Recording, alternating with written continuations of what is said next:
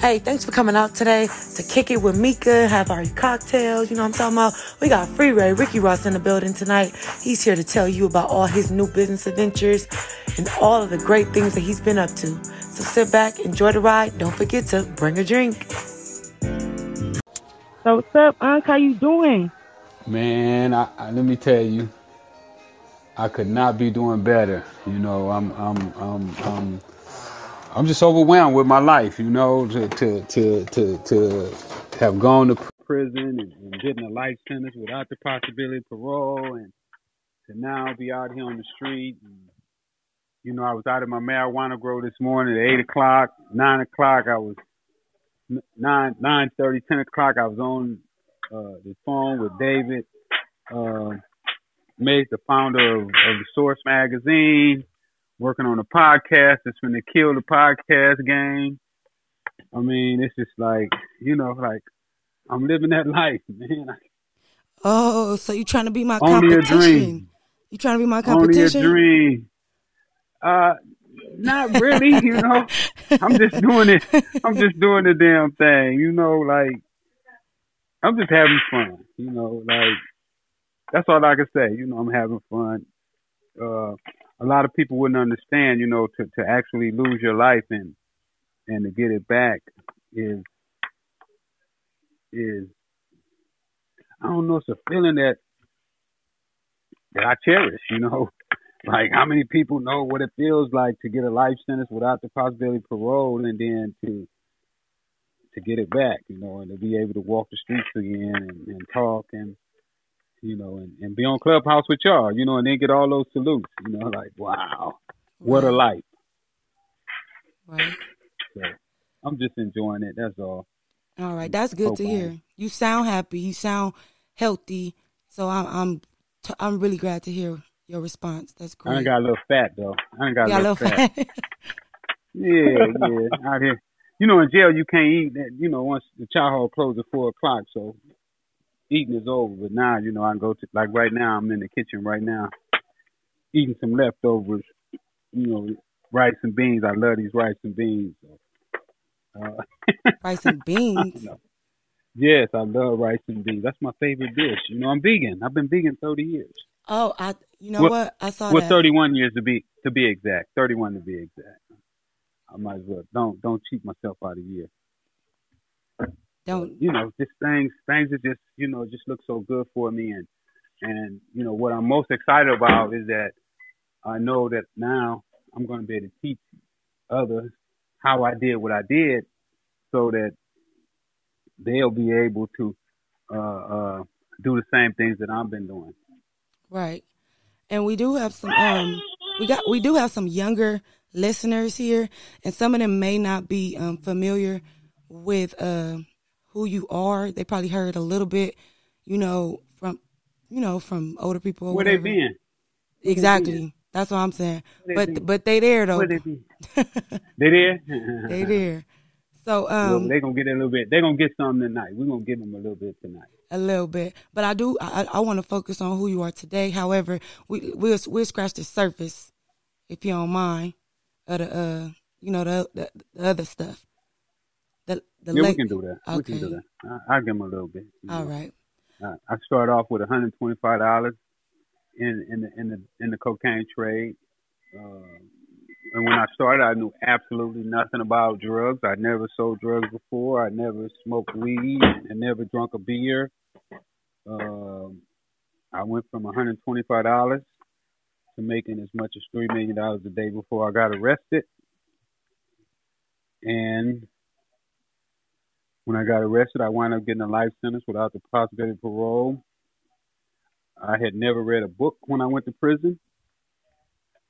They told me the way out of the prison was through the law library, so I taught myself how to read and write. And I eventually found the issue that uh, that that got me out of prison. Uh, when I knew I was going to win my case, I became an advocate reader. Uh, I'd already learned how to read law books, so if you can read law books, you, you're doing pretty good. So I started studying business. I read over 300 business books before I left prison. Uh, I read the newspaper every day, multiple newspapers every day, and um, I came up with my plan, you know, and, and that's what I'm doing right now. I'm executing my plan. Um, and there's no industry that I don't think that I could take over, that I can't take over. I think that I can take over any industry that I want to. Um, and I'm gonna give you one of my one of my secrets is that I don't work for money because I found out that when you work for money, you become a slave to their system, and that's really how America controls people, black people mainly, is because we only work for money. So I'll stop there and let you take over. Okay, and I did see a video that you said that, and now that interested me a lot on Instagram. But um, so maybe you could tell Well, us a and, little. and, and the reason I say that, right, hmm is because I feel like, you know, when I sold drugs, I used to make some days as much as six, seven hundred thousand dollars profit in one day. So, if I wanted that kind of money right now, nobody would pay me that kind of money. They can't afford it. So I can't make money my objective. I have to do the work. And later on, people will recognize that I should have been getting seven hundred thousand dollars a day, and they'll start paying me later on. Mm, If that makes sense to you. that does make sense. When I heard it, you made me want to quit my job. I'm like, shoot, don't work for money. Let me just do what I like to do. You know? Uh, if you ain't doing what you like to do, then you got a slave. right. But this what I like to do, so I'm doing it right now. We'll do it to the fullest. Go all out. Y'all heard him. So when y'all see me going all out, just blame blame Freeway. Bro told me to Blame me. Blame yeah, me. Blame him. all this right. is the third time today that I've been on the internet talking. You know, You get tired of that? When I say tired? Tired is not the word. I don't think. You know, uh, it's time consuming. Um, sometimes it's tedious, but it's necessary. Okay. So I have to do what's necessary, not, you know, what I want to be doing. Because I'd rather be doing something else right now, you know, but I don't know what that is. So I'm going to do what I'm doing. So, um, I was always curious as to know, like, for me, your story arc always started, you know, with the streets and things like that. But I was curious to know, like, what was your childhood like in Los Angeles? Like, what was that like coming up? Well, I grew up on 87th and Figueroa. And believe it or not, I wanted to be a tennis player. And I, you know, for the most part, growing up, I was a pretty good kid. I really took a turn in high school. You know, when when it was discovered that I wasn't going to be going to college playing tennis,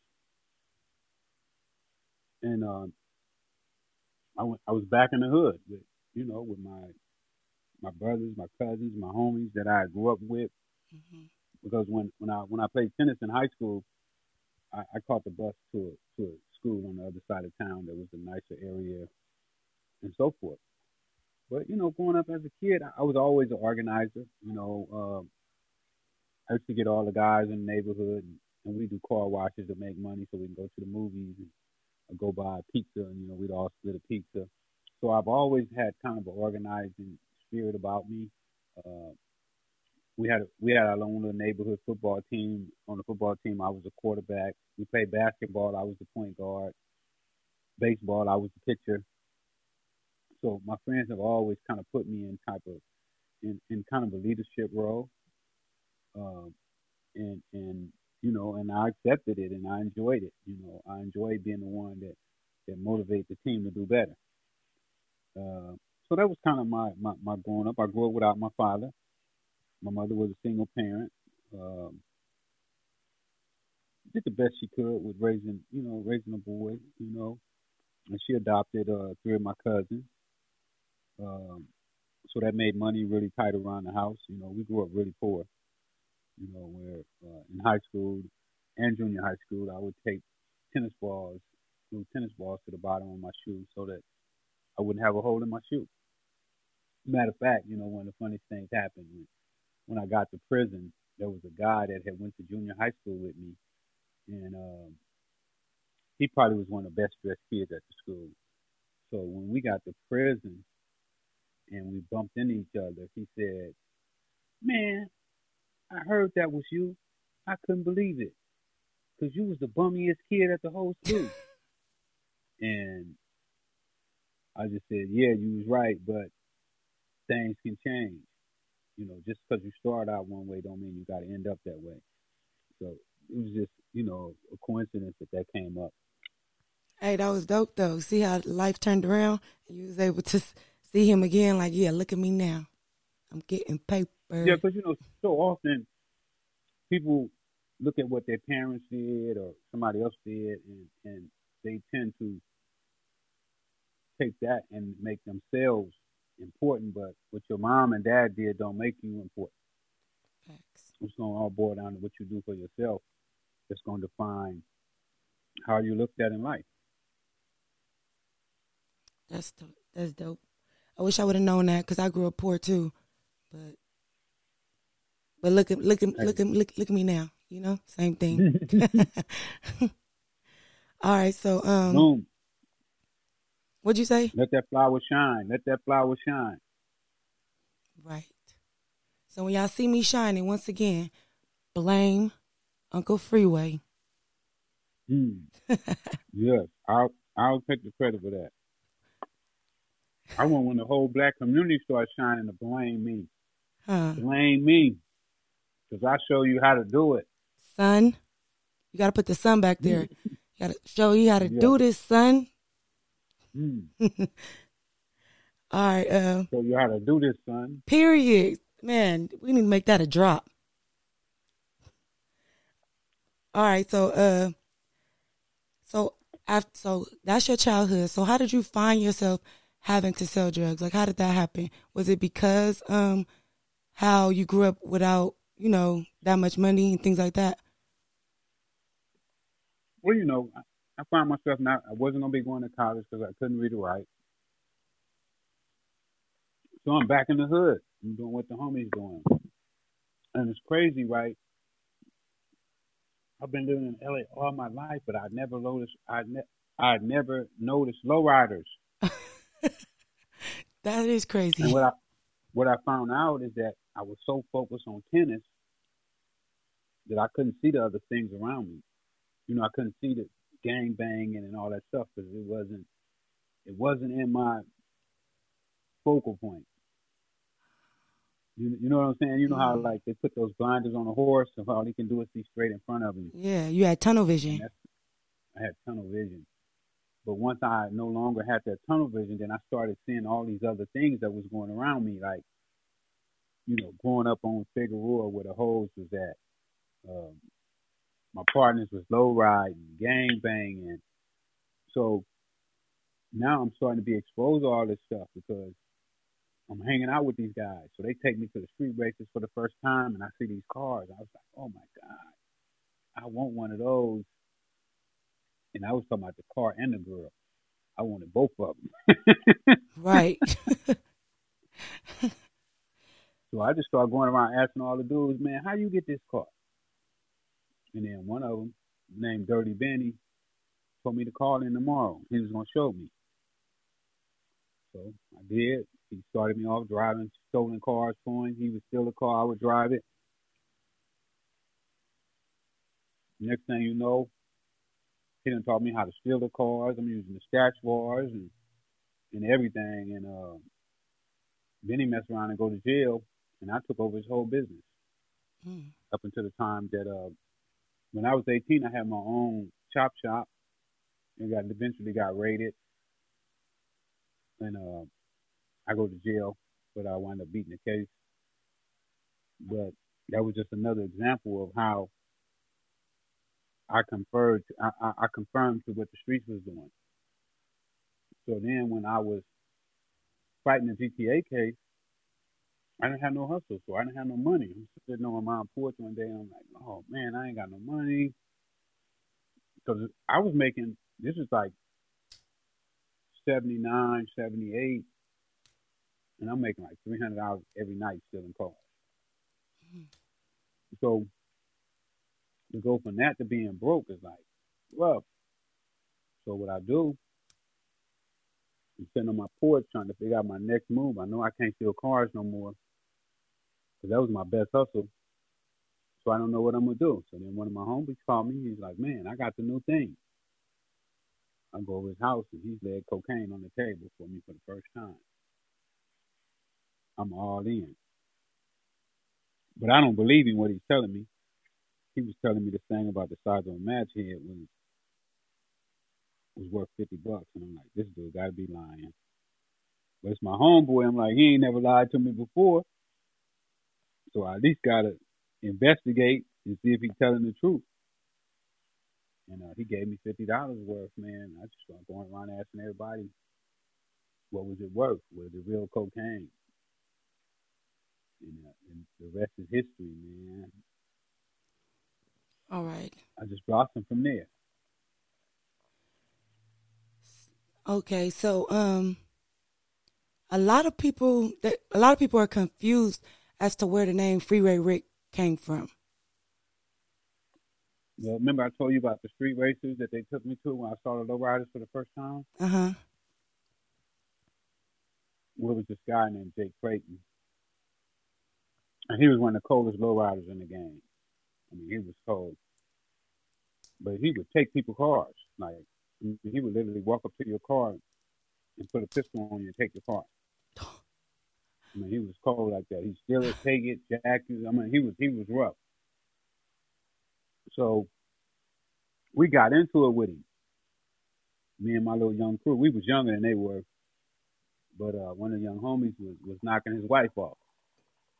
Wow. So he found out about it. So every time we would come to the street races, he would clown us. And our cars was raggedy too. You know, we had the raggedy cars. We did. At them raggedy ass freeway boys. and uh, you know, when, when the top dogs start bagging on you, you know, everybody pick it up. So at first it was like a joke. Like we used to be mad if somebody called us the freeway boys. But then when uh when I started selling cocaine, it became glorious. Okay. So did it fit like because okay, it came from the freeway boys when y'all was, you know, racing cars and stuff like that. But then when they start calling you Freeway Rick when you got older and it became notorious, how did it fit? Like, did, I don't know, because when I was little, I thought they called you Freeway Rick because you was on them freeways or something. That's what the news and the police were saying. That I was selling dope off the freeway off ramps. I used the freeway off ramp, which I did. You know, I started buying houses. So I found out the freeway was really like secluded. You know, you don't have like a whole lot of houses around you. Mm-hmm. So if you're on the side of the freeway, it's kind of secluded. But I already had the name before before that. So it just kind of went.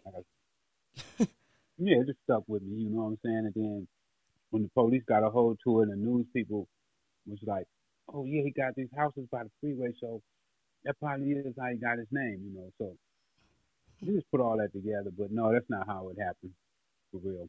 Okay. Jay Clayton named me. Um, I didn't like it. Matter of fact, I didn't really like it until I got out of jail. You know, even when when I was selling drugs, you know, none of my none of my friends would call me Freeway. You know, it was only after I got out of prison and and uh, the, the news had blew me all up. You know, they they thought they was gonna make a billion out of me. They didn't understand that uh, that becoming an authentic street dude was gonna become a badge of honor right. in society. Hey, this is Cocktails with Meeka. Yes, this is Cocktails with Meeka here on the Clubhouse app. If you're on stage and you're enjoying the conversation, put your glasses in the air and let's drink to that. If you're in the audience and you haven't done so already, scroll up top, hit the greenhouse, join the club. To show support, you can also share the club by clicking those arrows on your bottom left side of your screen. We have Freeway Ricky Ross in the building. We also have his link at the top where you can purchase his book, 21 Keys to Success, LA Kingpin's cannabis oil products, and all other merch. For those that are listening in, that website is freewayrickyross.com. Well, you know what? When I when I look back at my life, right, I could have easily been the king of hip hop. Easily, easily been the king of hip hop. Um, I told you I used to play tennis when I was like 16 years old. There was this guy named Otis Smith. In '76, he was driving a convertible Rolls Royce. He used to come pick me up from high school and pay me twenty dollars to go hit tennis balls with his son. I never knew what the guy did. I never asked. I was just glad to get those twenties, right? Because those twenties would pay my bus fare to school, and you know, he would buy me tennis shoes sometimes and rackets. When my racket would be broke, he would fix it. But I never took the time out to say, "Man, what do you do for a living?" So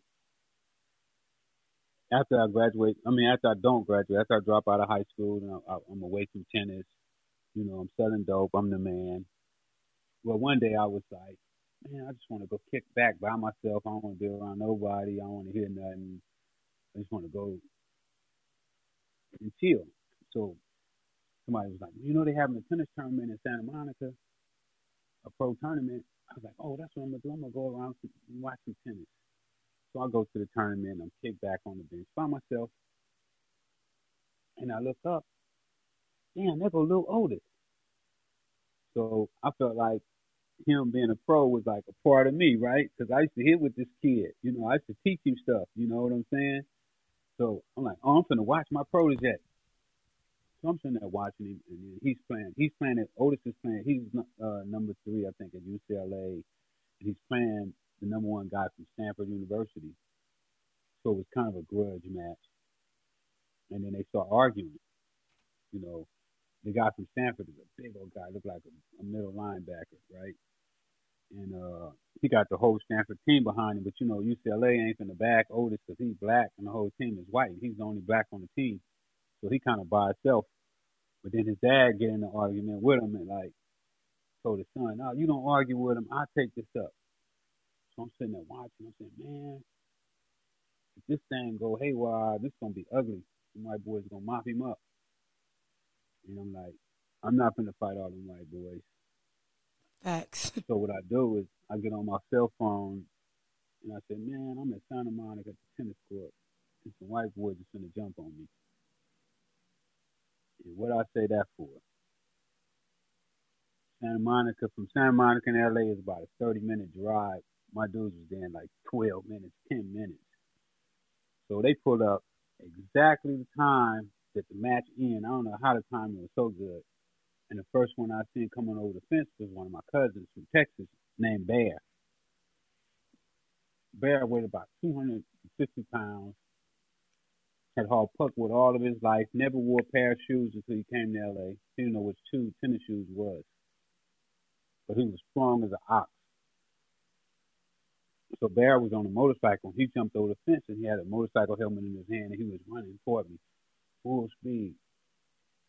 And when he was getting close, the dude hit Otis in the eye. Bam! Hit the old man Otis in the eye. So Bear look at me and I gave him a nod. I said, take care of that. Bear caught the boy with that helmet and blood just went everywhere. Eyes all over the place. So by that time, all the dudes, all my guys just hit the fence. It's like 30 dudes hit the fence. Nobody pays. And they just go to beating Stanford dudes up. So I go break it up, you know, so I look like a good guy. Hey, leave these good people alone. Get out of here. I don't want to bail all my guys out of jail no way. You know, them white folks gonna put their ass way in jail for what they did. So I break it up. They all get out. Nobody go to jail. Police come. And we just stand around. Otis don't even recognize me because I got hair on my face now. You know, I'm a grown man now. I'm like 23 years old now. Mm-hmm. So my old tennis coach from high school come up who introduced me to Otis. So they talking and I'm just sitting back listening. And then uh, they start talking about music. So he tells the, the, the, the high school tennis coach, man, I told you you ought to invest some money in this music business with me, blah, blah, blah, blah, blah, blah, right? Mm-hmm.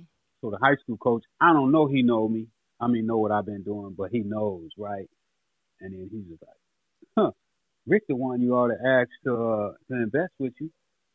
And matter of fact, he probably the one who had these dudes to come in and, and save your life. And then Otis looked, he was like, Little Rick. And I was just smiling. And he was like, Man, let's go to dinner. So we go out and eat dinner and we start talking. And he was like, Man, you know, I'm in the music business. Come to my office tomorrow. I got this girl that uh she sing like a mockingbird and uh I need some money to put around, da da da da da da. So me and him hit it off. We start hanging every day. I go to his office and he showed me all the plaques on his wall. He got Bobby. He found Bobby Womack, Rick mm. James, uh, Patti LaBelle. He did Patti LaBelle's comeback album. One she did with Bobby Womack, I think it was. He, he, I mean, he just he got hits. You know, he's a hit maker, platinum and gold, all on his wall. You know, so I'm like, wow. And on top of that, he used to take care of me. Mm. You know, he used to look out for me when I didn't have nothing. So you my man. Right. You know, you ain't you didn't have to do nothing. You my man. You should look out for me. I owe you that. Right. So that singer was Anita Baker. That's dope. So that's how that went down. And but he's also the one, him, Dick Griffey, and Berry Gordy were the ones that told me that hip hop was a fad. And it wasn't. I was tampering with hip hop. I was tampering with hip hop right then. Tampering how? I was, with, I was messing with DJ Pooh. Uh, I, I, tried to sign Master Spade. I don't know if you know who Master Spade is. I heard him. Well, you know, Master Spade, his drum machine is what Dr. Dre learned how to do how to how to work a drum machine. It was Master Spade's drum machine. Okay. He was the first guy in Compton to have a drum machine. So, from what what I heard is Spade and King T would be in the house making beats, and Dre would be peeping through the window, trying to get in. That's how that's how far I go back in the hip hop. And with, dope. with Otis and, and, and Dick Griffey being the first independent distributors of record labels in the game, they had all the distribution knowledge that, that I needed. So So that's how I could have been the king of hip hop. It sounds like I wouldn't have slipped. They said you they if said I wouldn't, Go ahead. If I wouldn't have slipped, I slipped on hip hop. Did you um did you fund Anita Baker's uh was it her debut album or something like that? Mhm. Yep. That's what's up. So we wouldn't even heard of Anita Baker if it wasn't for this brother right here, this good brother right here.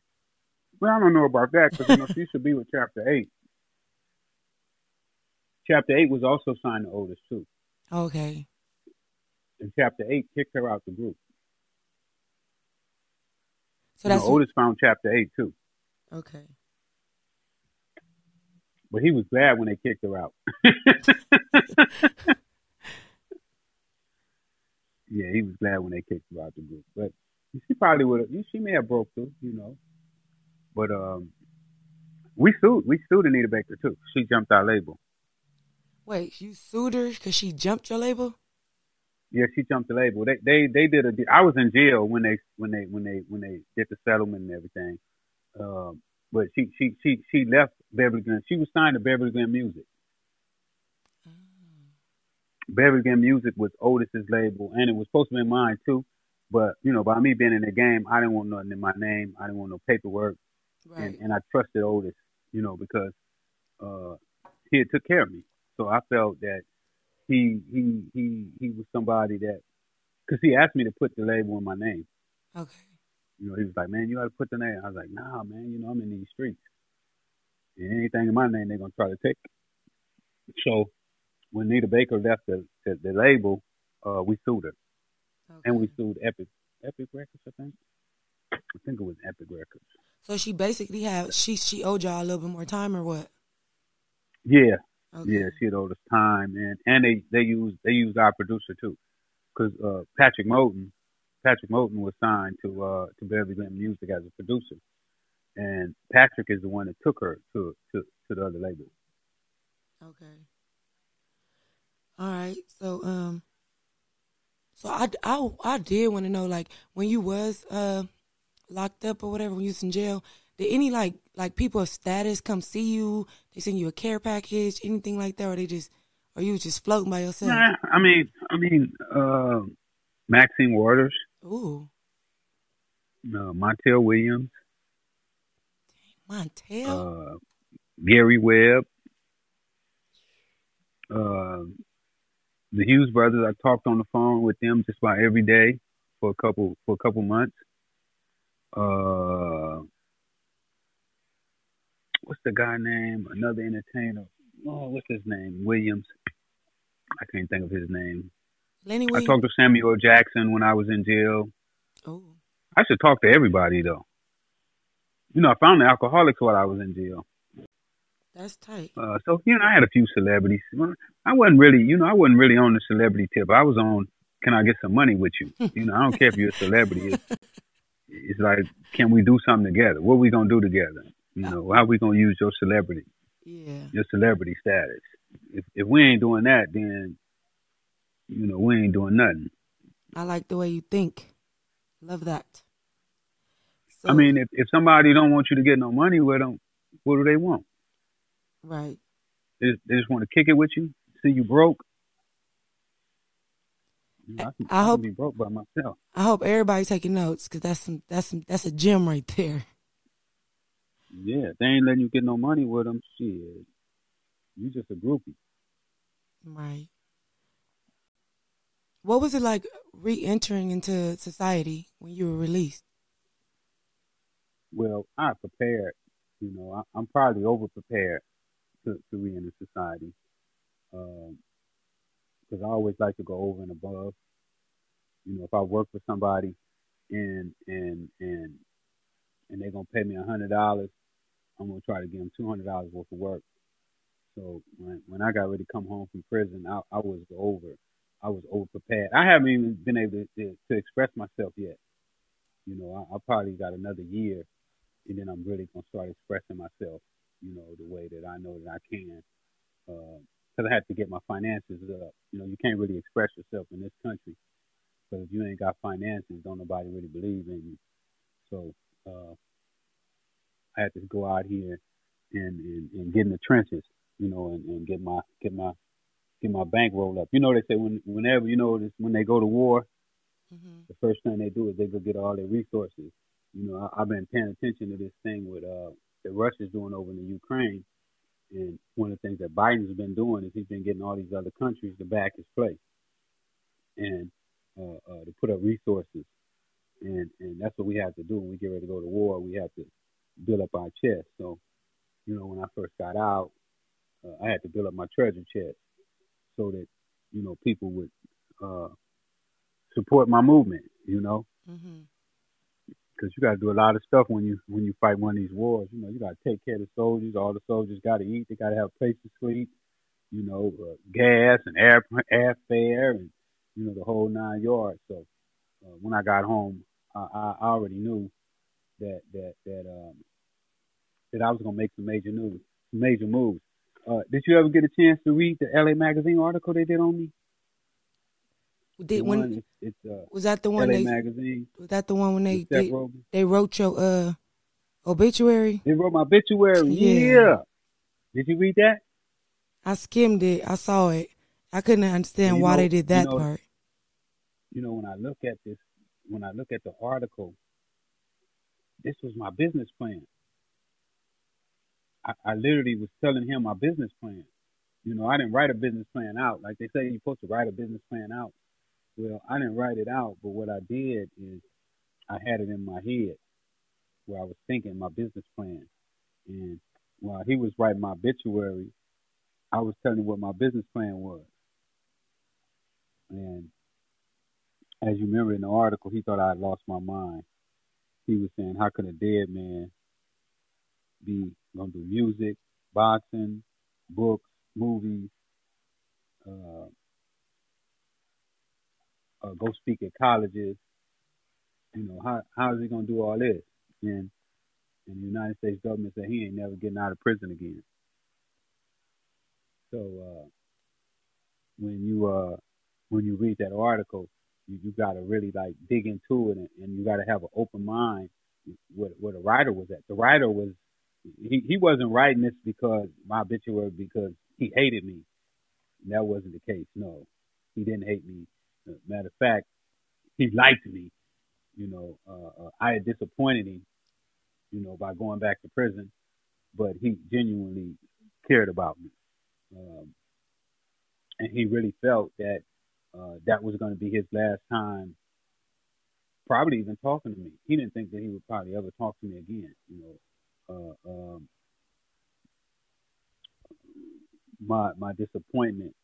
You know how I disappointed him so bad that uh, uh, you know he wrote for the L.A. Times, and he wrote a story on me when I got home the first time.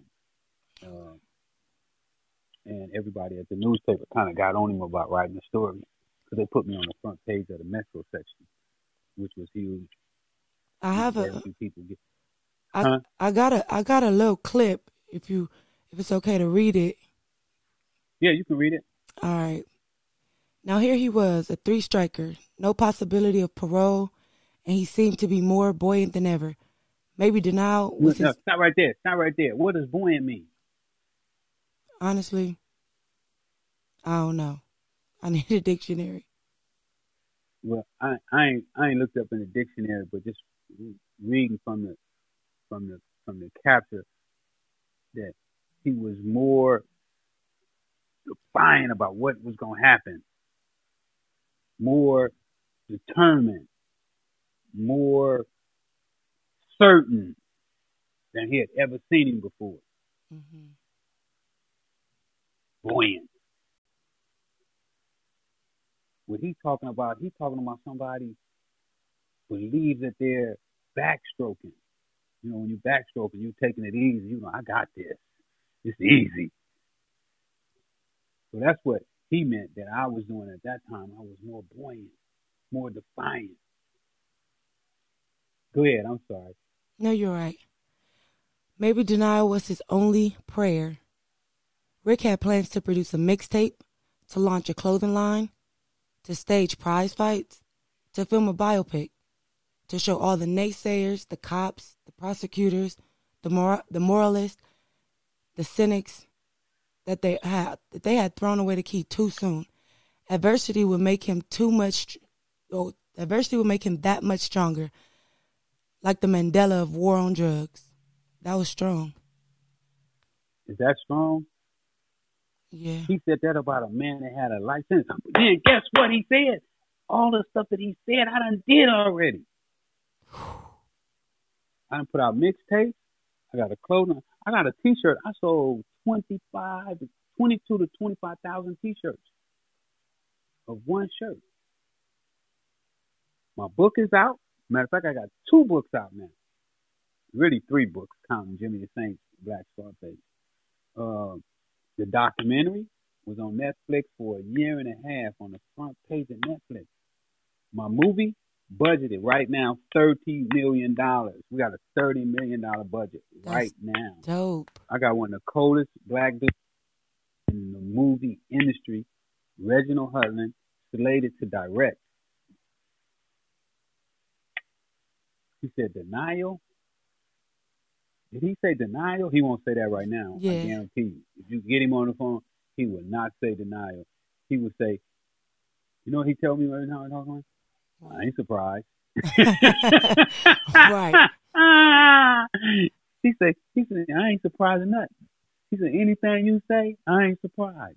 Mm-hmm. My man Jesse Katz. We talk from time to time too, because I like to call him and rub it in his face a little bit. Hey Jesse, look at this here. Wait till I get my first uh, world champ in this boxing. Mm-hmm. Yeah, I did read you had a, a, a, a, what is it? A boxing management company. Yeah, you know, I was just I was just featured in the biggest magazine in, in boxing, Ring Magazine. They say it's the Bible of boxing. Mm. They just did a feature story on me, had me on the front page.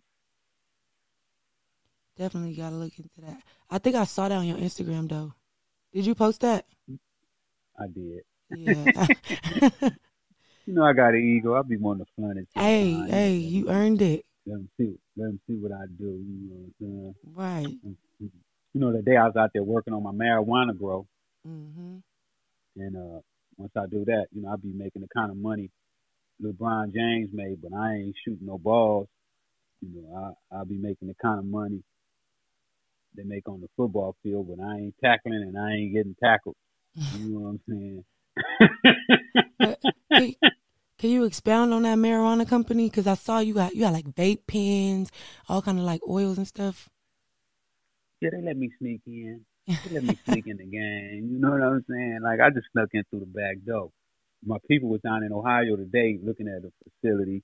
Uh, it's a it's a black food processing company. I can't think of their name, but they they they uh they gave them a license in Ohio, so they wanted me to come to Ohio and help them and bring my brand to Ohio.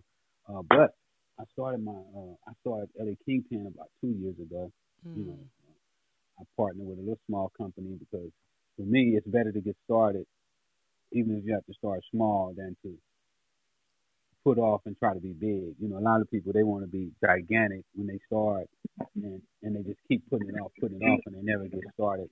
But I'm totally the opposite. I believe start small and let it grow big, and um, and that's what I did. You know, we started off with vape pens, then we went to wax, shatter. You know, now I got flower, uh, and I got two brands. I got Freeway and I got LA Kingpin. Um, I also won a dispensary. You know, uh, we went downtown and argued that there was no blacks that had licenses here in LA. There was only two blacks out of 190, 98 people. Mm-hmm. And we said that the two blacks, it looks racist. May not be racist. That might not have been your intent, but it surely looks that way. Mm-hmm. And uh, the city agreed. Uh, we got first the city of Los Angeles to create a social equity. Oakland created a social equity, and then we got the whole state to do it. Now we're taking that same movement around the country. Chicago did it. Uh, I think Detroit is getting ready to do it. So, so it's kind of catching on about social equity, where they're going to make special uh, provisions for uh, for minorities and uh, pre- preferably black to uh, to get licenses in the marijuana business. That's dope. Kind of kind of where we at with the marijuana. Somebody told me you had you owned you owned like farms. Is that true?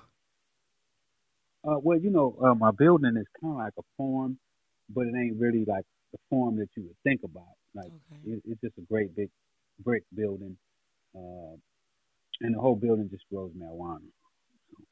So, they consider that a farm, but it ain't the kind of farm like people might think with cows and horses. So you know, I don't eat cows and horses and chickens. Yeah, you vegan. I'm vegan, so I think that you know they say cows and horses they should be petted and, and, and let them run in the pasture, not eaten. So I thought vegan people be super skinny. You said you got a belly. I saw you on the interview, and uh, you was like, "I got a belly from vegan cookies." How do vegan cookies make you? You Oh know. my goodness. yeah, I went, I went, I went all them years without eating any cookies or cakes or nothing, right? Because in the pen they don't have vegan cookies and cakes. So when I hit the street and I found out they had vegan cookies, I started eating a box every day. Like every day I eat a box of them vegan cookies, man. and then they didn't have no sugar in them either. So I was like, these guys, they can't be bad for you, no sugar. but that dough, man, just just, just Oh, added up. the dough. And I stopped working out. You know, I I haven't been working out, but I'm getting ready to start working out. I'm I'm gonna, I'm gonna hire. I'm gonna probably hire like the I want to hire like the best trainers in the world to to come in and, and show me their exercises, and, and then I'm just gonna do their exercise and try to get this stomach off of me. Well, you you I'm gonna have the sure, money to afford it. make sure you Facetime me so I could work out with you. Cause Well, you- uh, well, you know what I might do? I might just film it so everybody can work out with me. Aye, aye, that'll work. That'll work. And you know what? You could do No. that. You can make your own aerobic like uh videos and sell them. And now you're giving me another business. Now you're gonna turn. Now you're gonna turn my workout into a business. Hey, That's crazy. Everything. Freeway, freeway, freeway. What's up, my brother? Who that? Who that? Wack 100. What up, Wack? hey, boy, I appreciate you putting them people in check the other day. I listened to that video today, man. I mean, you know, I ain't gonna let them do us. You know that.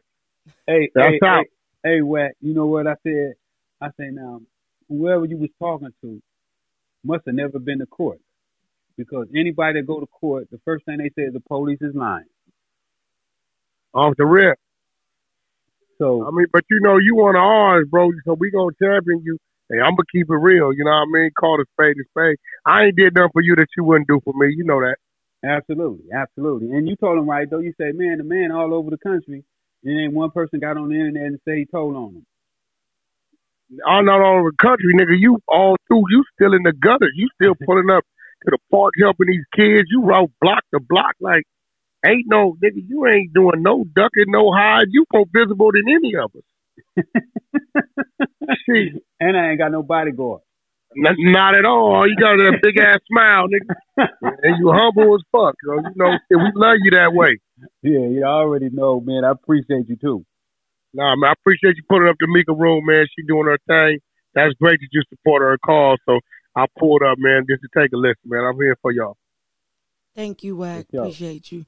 All right, this is my love. this is my last question before um I allow other people to interact with the big homie. You know, so I want to know because I, I I I I saw that you were like real active in the community. You know what I'm saying? And I saw you at a convention. I think it was I think it was in Vegas. I think it was Vegas where you were doing stuff for like a nonviolent or yeah to stop the violence uh act or something like that.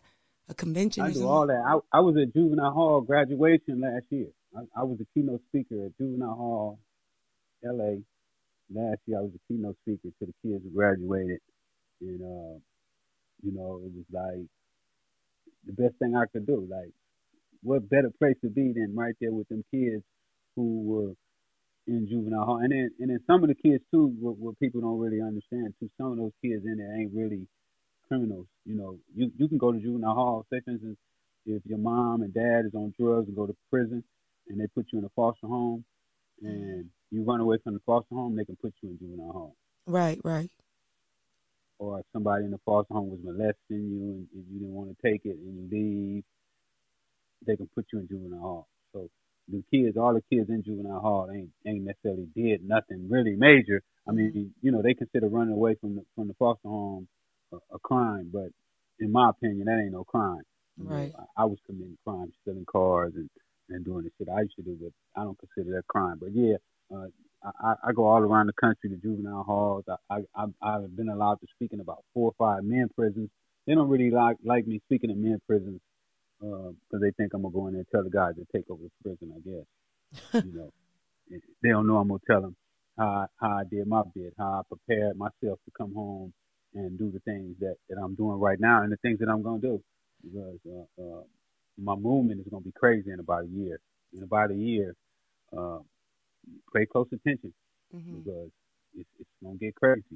And I'm talking about banana crazy, like. Right. I believe they, you. they ain't gonna believe it. They ain't gonna believe it. They thought that cocaine thing was big. This this new movement is is, is gonna be super crazy. Um, tomorrow I got a meeting with with, with my man James Fauntleroy. Uh, he's introduced me to one of the biggest uh, Wall Street guys in the game, and the guy wanted to meet me. And then after that, I'm going to meet with another billionaire at, at seven o'clock. So uh, this thing is heating up. It's gonna get tense. Is it is it is it is it anything you could like you know give us a sneak peek on on what to look out for? Like what's what's your upcoming uh, Well, I just want to help. I just want to help the hood get money. Okay. I want to see everybody have some money because I I don't believe that that that black men are criminals out of ill will. You know, when I was in prison, I was just thinking like most of these guys in here are in prison for trying to have some money. That's all they wanted was some money. You know, they didn't want to hurt nobody. They didn't want to rob nobody, but they wanted some money. And in our neighborhood, you know, nobody can teach you how to how to how to how to you know real estate agent. They ain't teaching you, you know, how to uh, uh, be a banker. You know, but they teaching in the hood is selling dope, robbing, and pimping, and, and, prostituting. So those are the easiest trades to learn in our in our community. So those are the trades that most of our people pick up. So what Mhm. we want to do is we want to give our kids exposure to the same thing that that that that the people in Beverly Hills get. You know, there's a commercial that be coming on the radio, and and it's this teacher, uh, and he was saying that when when when he was teaching in Beverly Hills, uh, they was asking the kids in Beverly Hills, what school was you going to? What college was you going to? But in the hood, the question is, are you gonna go to college? Mm. So what we got to do is we got to make our kids say, "Oh, we're going to college. We're gonna have some money." You know, not Right. right. gonna have some money, but I'm gonna have some money. So you, That's my goal. Is is, is to show uh, everybody how to become millionaires. that's what's up. You leaving the blueprint. That's what's up. I'm gonna leave the blueprint. I try to live it. You know, when, when they see me live, I'm living the steps that it took me to get rich in the cocaine game. I'm living the same steps right now in in in what I do every day. You know, every day. You know, I, I, I you know right now I stay I stay in Denver Lane Hood. You know, I grew up with Hoovers. Ain't that where you grew They up though? arch went. I grew up in Hoover Hood. Okay. Right now I live in Denver Lane Hood. Okay. They arch went enemies. Mm-hmm. They can't stand each other. You know, they got bodies. But the lanes allow the Hoovers to come over to my shop. That's respect. So, you know, when when when, when you see you can do that and, and and it ain't been easy all the time, you know. Sometimes they come over there, man, you let such such come over here. He can't come over here no more. he, he he got bad, you know, bad history with us. But at the same time, that that to able to be able to do that for me, I, I, I feel fortunate and, and thankful that, that that that they allow me to to to to, to be able to do that. And and uh, you know, I just feel fortunate that that I get the kind of love and, and respect I do. You know, hmm uh, and I'm gonna just keep trying to get that and, and keep trying to earn the love and, and admiration that, that I get from my people. You know, they motivate me to, to go forward. You Hey, this is Cocktails with Meeka. Yes, this is Cocktails with Meeka here on the Clubhouse app. If you're on stage and you're enjoying the conversation, put your glasses in the air and let's drink to that. If you're in the audience and you haven't done so already, scroll up top, hit the greenhouse, join the club. To show support, you can also share the club by clicking those arrows on your bottom left side of your screen. We have Freeway Ricky Ross in the building. We also have his link at the top where you can purchase his book, 21 Keys to Success, LA Kingpin's cannabis oil products, and all other merch. For those that are listening in, that website is freewayrickyross.com. Hey, can I get a cocktail? No, Period. Something I'm passionate about, like police harassment and stuff like that. And I read that um, you was racially profiled by the police. Do you remember that in like 2015? Oh yeah. What happened with that? How that? wanted me to sit on the curb. The police wanted me to sit on the curb. They uh I was dropping one of my partners off at a hotel and I think I must have been in a, a, a Hispanic neighborhood, I guess it was. I don't know. But you know how you get those hotels and, and they get you to fly, you know, hotel and the rental car. My buddy got this hotel and, and he way over in El Monte. And I was like, man, you're all the way in Miami? That's 30, 40 minute drive. So anyway, I drove him over there anyway. And um, I'm sitting in the car while he's checking in the room, and the cops pulled up, and I was in the loading zone. So uh, they pulled up to the car and flashed their lights, and I don't, I don't do nothing. You know, I'm good. The car clean. You know, insurance, everything. I ain't got nothing to worry about. And I ain't on parole no more. So, you know, really ain't got nothing to say to me. And then I forget my son is with me and he's on parole still. Mhm. So the cop come up and asked me, You on parole? I said, Nah, I ain't on parole. So uh he take my driver's license and registration to the car and he go run them. So then his partner come around to the passenger side and he asked my son, You on parole? My son said, Yeah, I'm on parole. So uh his partner come back. He said, Why you lied to me? I said, Lie about what? He said, You say you wasn't on parole. I said, I ain't on parole. He said, He on parole. I said, That ain't got nothing to do with me. I said, That's on him. Get out of the car. I said, You can tell him to get out of the car. You can't tell me to get out of the car.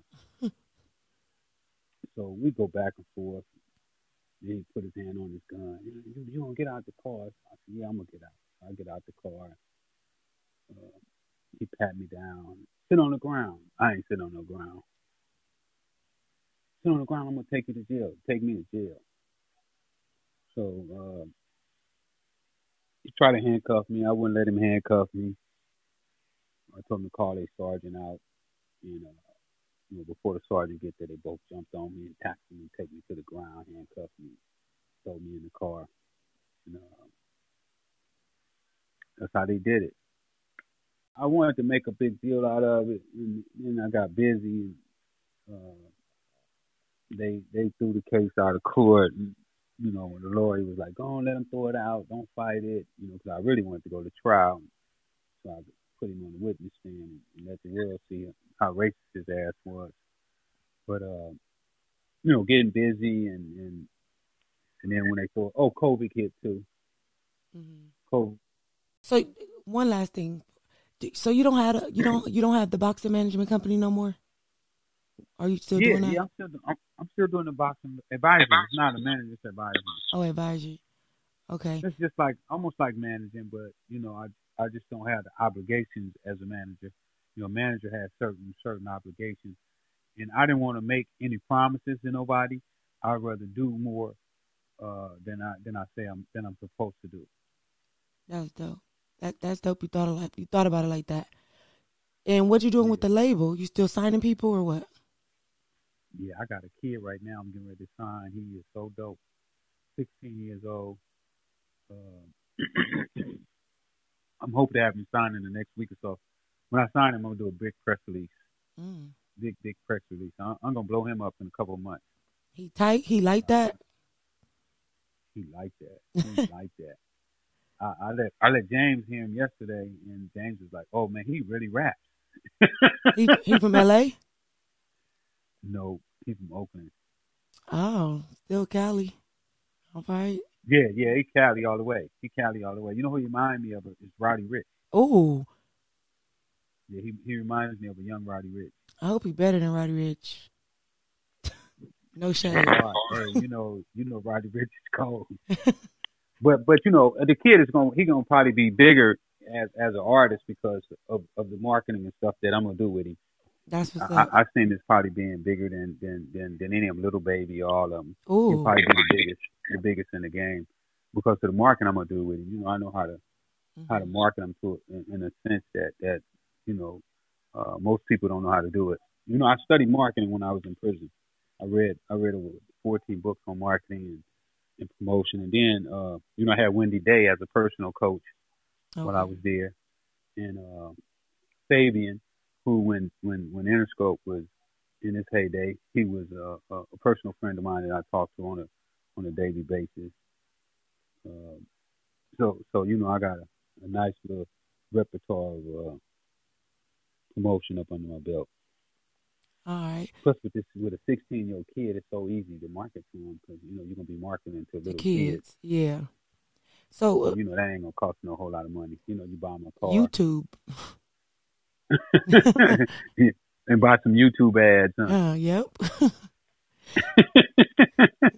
yeah, but you know, you're a 16 year old kid. You get a convertible Camaro, you the man. right. And then post them on YouTube. Exactly, exactly. For real. and then you know, I'm gonna have him working with all the top producers in the game. You know, Zaytoven, Mm. Brian Kennedy, uh, James Fauntleroy. You know, just just everybody. I'm gonna have everybody touch him. That's what's up. Probably do about 30 songs on him, Okay. and just you know, just blow him all the way out the water. So, are you only planning on signing one person, or you just got your eye on one person? No, I'm I'm gonna sign a whole bunch of people. I'm gonna have to spend all this money. Mm-hmm. You know, just with my marijuana grow, I'm gonna be making like a million and a half a month. You know, what I'm gonna do with that kind of money? And you I said ain't gonna you, go buy no. I ain't buying no Nike outfit. you better not. sure. You I got the want no- freeway Nah. brand. Exactly. I, I ain't. I ain't gonna be. I ain't gonna be spending on no Air Jordans and no, you know, Yeezys. You know, I like. I like my old shoes. I like these old black shoes. They feel real good, comfortable. They. They. They. I step on a, a, a rock or something on the ground, they go just right to my feet. So I'm gonna keep them until they wear all the way out. I like. I like to see how how how, long you can wear a pair of shoes before they wear out. Man, you sound like my daddy. And you know, I still got my pants that I wore out of prison. Why you keep them? I don't know.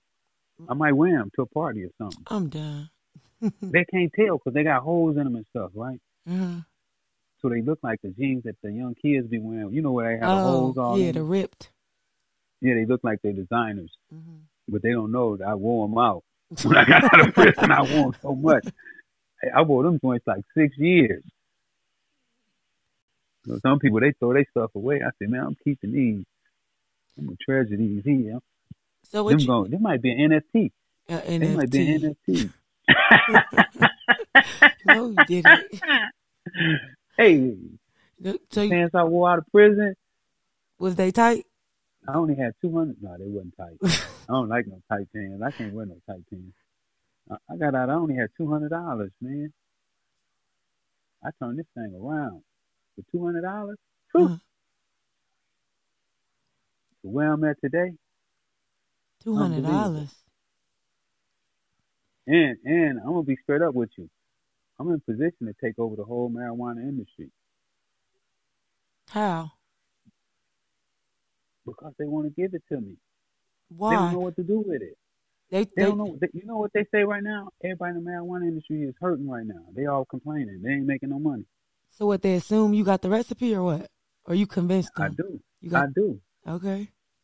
I do got a recipe. I ain't gonna tell them though. you tell them to sell. It's on sale. Hey, we're gonna trade places. We're gonna do like that movie with uh with uh what's the name? What was that dude name? Eddie Murphy. Trading places. Did Right. you ever see that? I did see that. I did. Yeah, we're gonna trade places. I want to see how y'all like where I come from. No, for real. I'm gonna be front row Yeah, but- seats with but that. the- With the weed business is is is is it's right for me to take it over. And ain't nobody gonna complain either. That's what's so cool about it. They ain't gonna even complain about me taking because they like me. You know, one of the things I learned about about business is that when people like you, they don't mind seeing you do good. But when it's somebody they don't like, they don't want to see them do good. They be hating on you.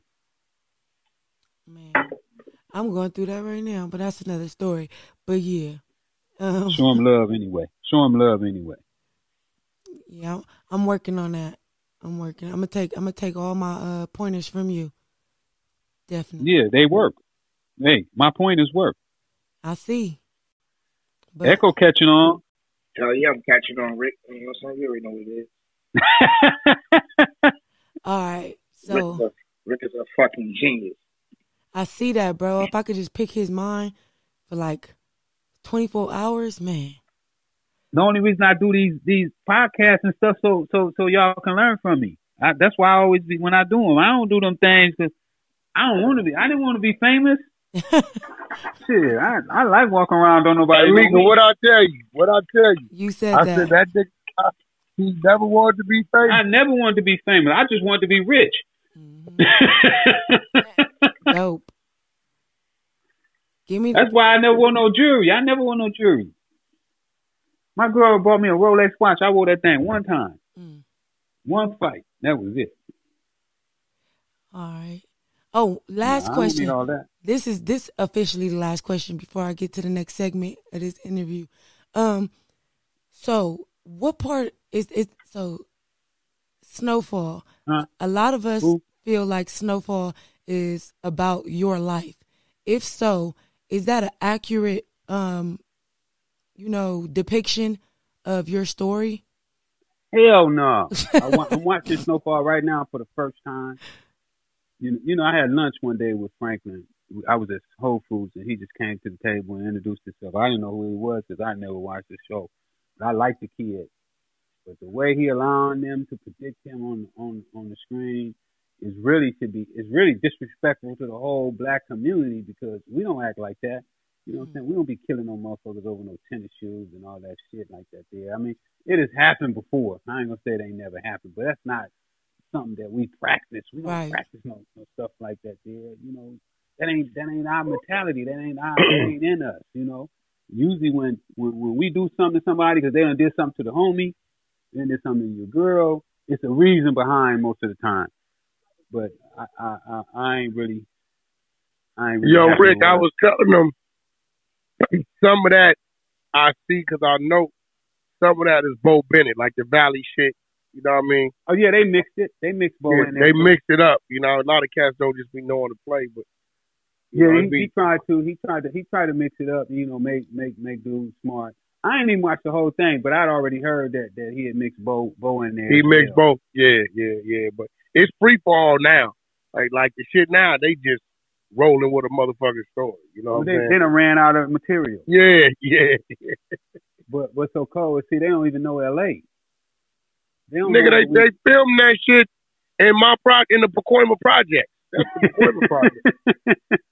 Shit, that shit on Van Nuys North for real. Yep. So it's crazy, but I mean, you know, for what it's worth, you know, they they Dub C picked up a job because he on the set with him.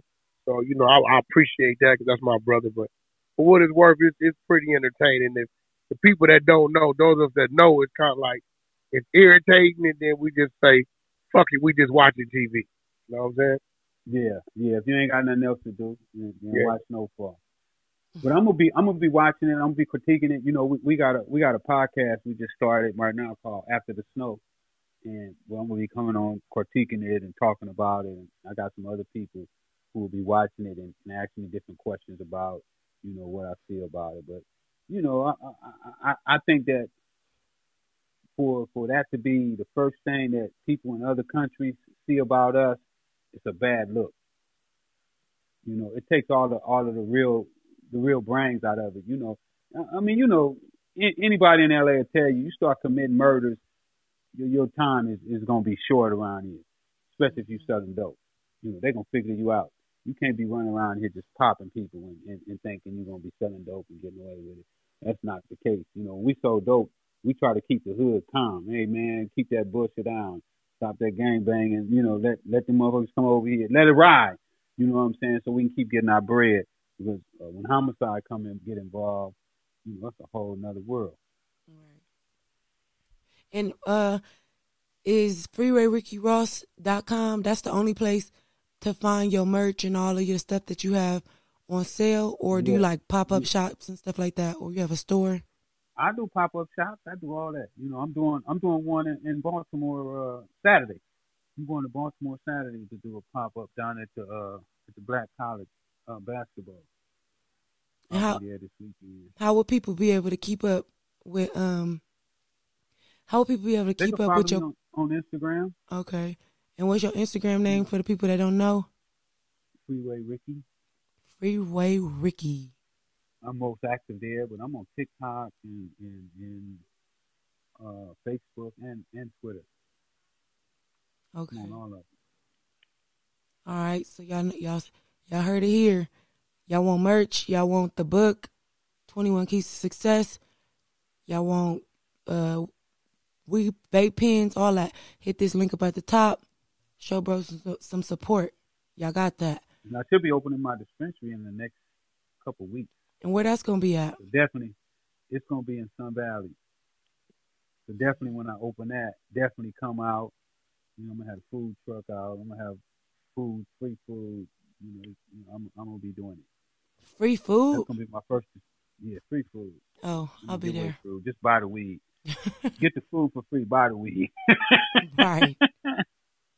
All right, so now I want to take this time to allow everybody that's on stage right now or loyal supporters of the platform Cocktails with Meeka, and um, I think they they they they earned the opportunity to talk to the talk to the legend on the stage. So if you have a question, blink your mic, and I'll let whoever ask their question in the queue. So we're gonna go Azriel, Big L, then Josh. Go ahead, Azriel. State your name so he can know who he's talking to. Hey, hey, hi, hi, everybody doing this? Azriel. Welcome to Cocktails with Meeka. Uh, Mr. Rick. What's up, Adriel? Yes, sir. You mentioned that you read uh, law books. I wanted to know what's the key to understanding the law and how would one win an appeal? Uh, those are two good questions. Uh, learning the law is, you know, the law is almost a different language, so it's almost like learning a foreign language because they they speak differently. You have to get you a Black Law Dictionary, and as I was just learning how to read, uh, every word that I saw almost had to go to the dictionary. But when I started reading the law, I had to get the Black Law Dictionary. But it's just it's just like anything else, you know. With, with us, all we have to do is is stay on it and don't quit, and and you'll pick it up. Um, you win an appeal by Shepardizing cases, finding cases that are similar to yours. You know, say for instance, if if if if uh, if you was driving down the street and the police pull you over, and and you had dope in the car, uh, well, you would look for cases when you was with what other people was driving down the street and they had dope in the car, and then you figure out why the police pulled them over. You know, uh, uh, police might have pulled him over because he looked like a, a, suspect or something like that there. So you, you look for cases that are similar to yours because uh, if a cop pull you over because he thought you was somebody else and he find dope in the car, uh, that's illegal search and seizure. That case should, should be dismissed. So you look for cases that, that are similar to yours and uh, you present those cases to the courts. And um, if the courts believe that their cases like yours, uh, the cases are called precedents uh, they they'll throw your case out. Basically. Appreciate that. Appreciate that. Thank you. No doubt. So we got Big L. What's going on there, Rick? Uh, this Big L from Washington D.C. You know we talked a couple times on Instagram. You remember? Uh, no, I don't. You know how many people I talk to on Instagram? uh, millions, millions, yeah. But uh, forgive me, brother. Oh, that's all right, brother. Yeah, yeah. From Washington D.C. But uh, I'm gonna be in D.C. this weekend. Okay, I heard you talking about that. Uh, uh, is, is your contact information good? Cause I slide up on you in Baltimore. I want to talk to you about doing some business with that uh cannabis with uh with the champ. Okay, yeah, you know my, my mean? number my number's still the same. Okay, I'm gonna I'm gonna slide slide you a message and you just let me know where you're at, and I'll stop by there and we'll do a uh, greet if you got time. Okay. For sure. All right. Josh. OG salute and much respect. Um, throughout all your trials and tribulations, um, what was your biggest lesson that you've learned so far? That I'm great. respect, respect. And I gotta believe in myself. If I don't believe in myself, nobody else will. And and that's the case with most of us. You know, um, you know, when you come from our neighborhoods, you know, we don't really get to see much uh, success in our neighborhood. You know, when, when, when, like when I was growing up, a successful person in our community was somebody who worked at Todd Shipyard, who was a welder, or somebody worked at the toilet tissue company. You know, those were considered uh, uh, uh, successful people, trash trash truck drivers. But now, you know, you, you can you can open your dreams up bigger now. You know, you can be like Wack a manager of an artist, or or there's so many other things that we can do as as as as as, as people now because you know with the internet it opens up a lot of doors for us that that used to didn't be open. You know that knowledge that that a lot of kids got that that we didn't have. You know, say for instance like my lawyer. You know, we were sitting in the cell one day and and and I just asked my lawyer, how did he become a lawyer? And then he was like, oh, my mom was a lawyer and my dad was lawyers. So it makes it real simple for for somebody that, that, that has a mom and a dad as a lawyer, and for somebody who comes up in our community who who mom might not work and they may not even know their dad. So um, we first got to believe in ourselves, and once you believe in yourself, if you really believe in yourself, then you're gonna start taking the actions to uh, make the things that that you believe that you can do. You'll start making them happen. I like that one. For sure. Appreciate that. All right, boss. You, go ahead. You got the floor. How you doing, Rick? I'm good. You? I'm all right, man. Um, I got a question. Um, as far as your uh, cannabis uh, company, are you looking for outsources on um, for shipping and all that for trucking companies? Uh, you know, you have to be uh, uh, uh, uh your your car has to be registered with the state in order to ship. So it's it's it's a little more difficult than than, than just throwing it in a diesel truck. Mhm. Okay. All right. So All right, that was my question. as far as your um uh your label go, when you sign the little youngster from Oakland, and Not yet. I, we Well, haven't signed him yet. yeah, but when you do, or you know, if you do all that, keep me in mind because Cocktails with Meeka will be happy to assist you in promotion and marketing and letting people, um, you know, hear, you know, first first uh, listens to the music and all like that. I'll be more than happy to use my platform to get it out there. Even though I know you got a bunch of outlets, but I wouldn't mind being one of those outlets. You got that. Thank you got you. that. And um, Tamika, where you at? You in LA? yep, All right. Well, we got to connect. yep. My grandma stay right down the street from you. I'm not far. From me? Yeah. Oh, you know where I stay at? Well, you told me in the lanes. My my family in the forties, Oh, yeah. That ain't that far. right? So yeah, we could definitely do that. I still got your number locked in my phone. So All right, call me. Let's hook up. Definitely. All right. Anybody else? Oh yeah, yeah. I just wanted to tell them, hey, hey, Billy from Oregon said, "What up, bro?" A big on, you know, you know. I I texted him. He was like, "Yo, yo, you know, you gotta say what up to Unc for me." I was like, "Yeah, hell Tell yeah." Billy I said, what's up, man? That's my guy. Oh yeah, you already know. You already know. Fan Yes, business. Yes, yes, yes. All right. Well, I appreciate everybody for inviting me on and, and, and, and taking time out to hear hear my madness. You know, um, and I hope that uh, anybody that's interested in working with me, uh, you can find me. You know, I'm definitely open to uh, to others coming in and, and, and enjoying the party.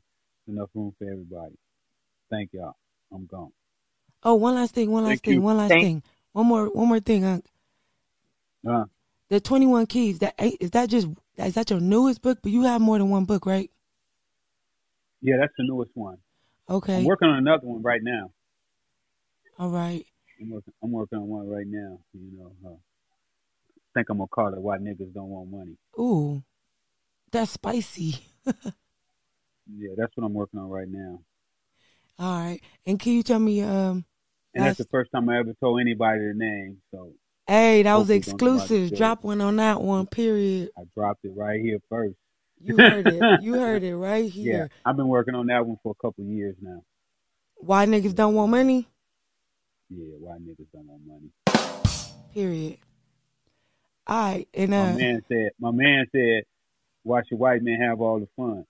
So now I'm gonna say, "Why niggas don't want money?" no, oh, they rather that's right. gang bang. They rather gang bang. And can you let us know cuz you sound like a really really uh a reader, you know. So what's your I haven't three been reading since I. I haven't been reading since I've been home. Oh, for real? My eyes done got bad. Yeah, my eyes done got bad. But you know, I've read so much. My game is so tight right now that I don't even need no more game. What's your three favorite books? Think and Grow Rich, Richest Man in Babylon, As a Man Thinks. You gotta say it slower, Unc. We got some slow people. They They probably catch that. high. They probably high. You got All they got to do is go online and Google, what is Rick Ross' three favorite books?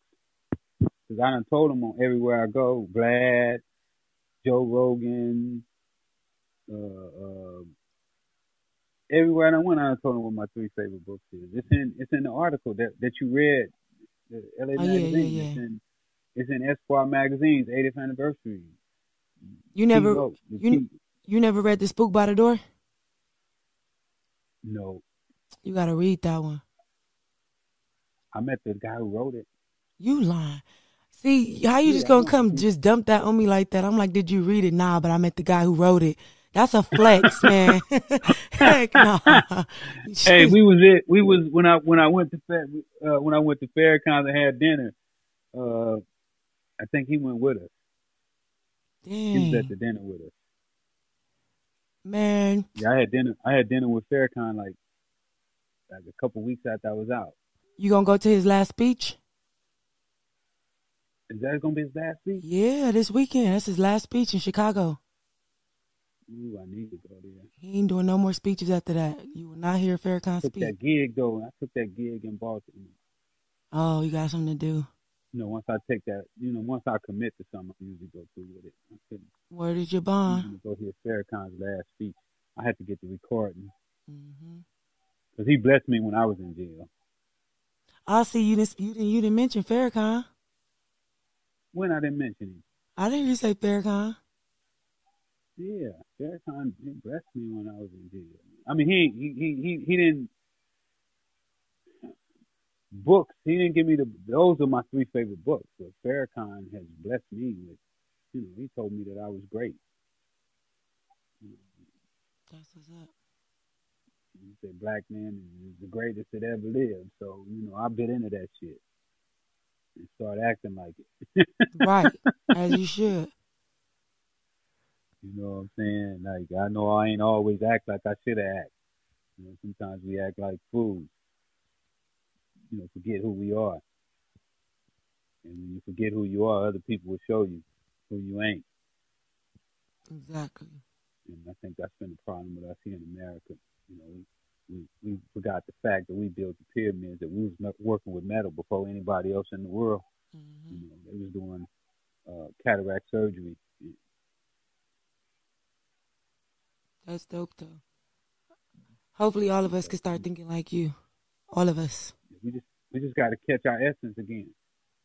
I believe that. That's a You know, fact. Farrakhan say Farrakhan said if you use fifteen percent of your brain, you can send a rocket ship to outer space. Mm, So we ain't using none of our brain. at all. Well, If now we start got. using our brain. We'd be so dangerous. All we got to do is keep That's what I'm trying to do. keep having leaders like you. People, I want to show our young people that we can be dangerous without a gun. Mm. You know, they say that pen is sharper than the sword. So let's use that pen. Thanks for coming out to have cocktails with Meeka yet again. That was another successful episode. That website to get all of Freeway's merchandise and books is freewayricky.com. Thanks, guys, again. Peace, love, and blessings. Next time.